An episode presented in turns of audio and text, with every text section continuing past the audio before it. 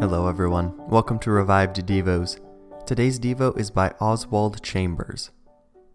So Jesus said to the twelve, Do you want to go away as well? What a penetrating question.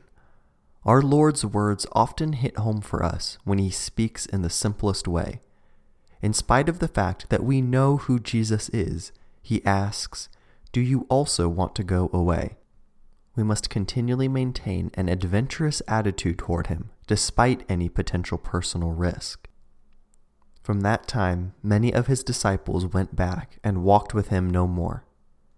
They turned back from walking with Jesus, not into sin, but away from him. Many people today are pouring their lives out and working for Jesus Christ, but are not really walking with him. One thing God consistently requires of us is a oneness with Jesus Christ.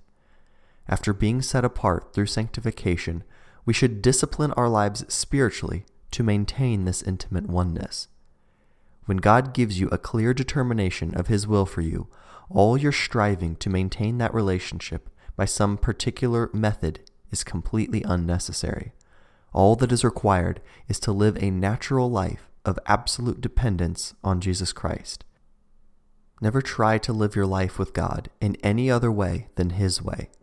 And His way means absolute devotion to Him.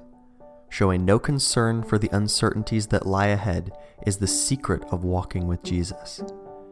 Peter saw in Jesus only someone who could minister salvation to him and to the world, but our Lord wants us to be fellow laborers with him. In verse 70, Jesus lovingly reminds Peter that he was chosen to go with him. And each of us must answer this question for ourselves and no one else Do you also want to go away?